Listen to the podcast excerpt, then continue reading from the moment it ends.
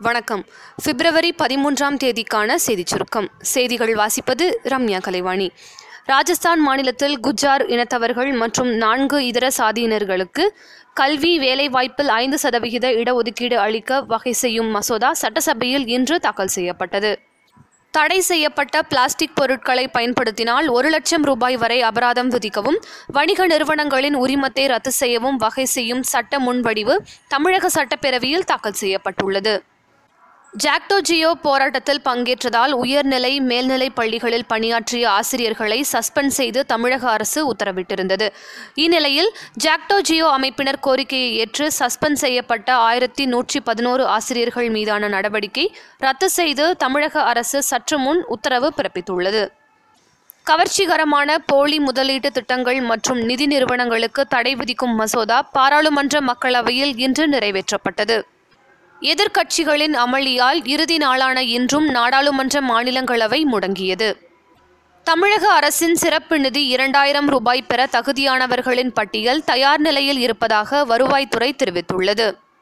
சேலத்தில் முன்னூற்றி தொன்னூற்றி ஆறு கோடி ரூபாய் கால்நடை தொழில் பூங்கா அமைக்கப்படும் என்று முதலமைச்சர் திரு. எடப்பாடி பழனிசாமி தெரிவித்துள்ளார். காதலர் தினத்தை முன்னிட்டு திருவள்ளிபுத்தூர் பூ மார்க்கெட்டில் ரோஜாக்களின் விற்பனை களை கட்டியுள்ளது.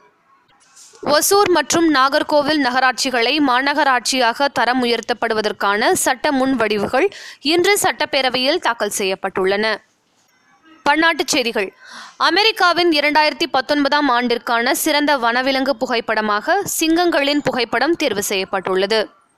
துபாயில் நடந்த உலக அரசு உச்சி மாநாட்டில் அபுதாபியில் உலக வங்கியின் கிளை அலுவலகம் திறக்க ஒப்பந்தம் கையெழுத்தானது. விளையாட்டுச் செய்திகள்.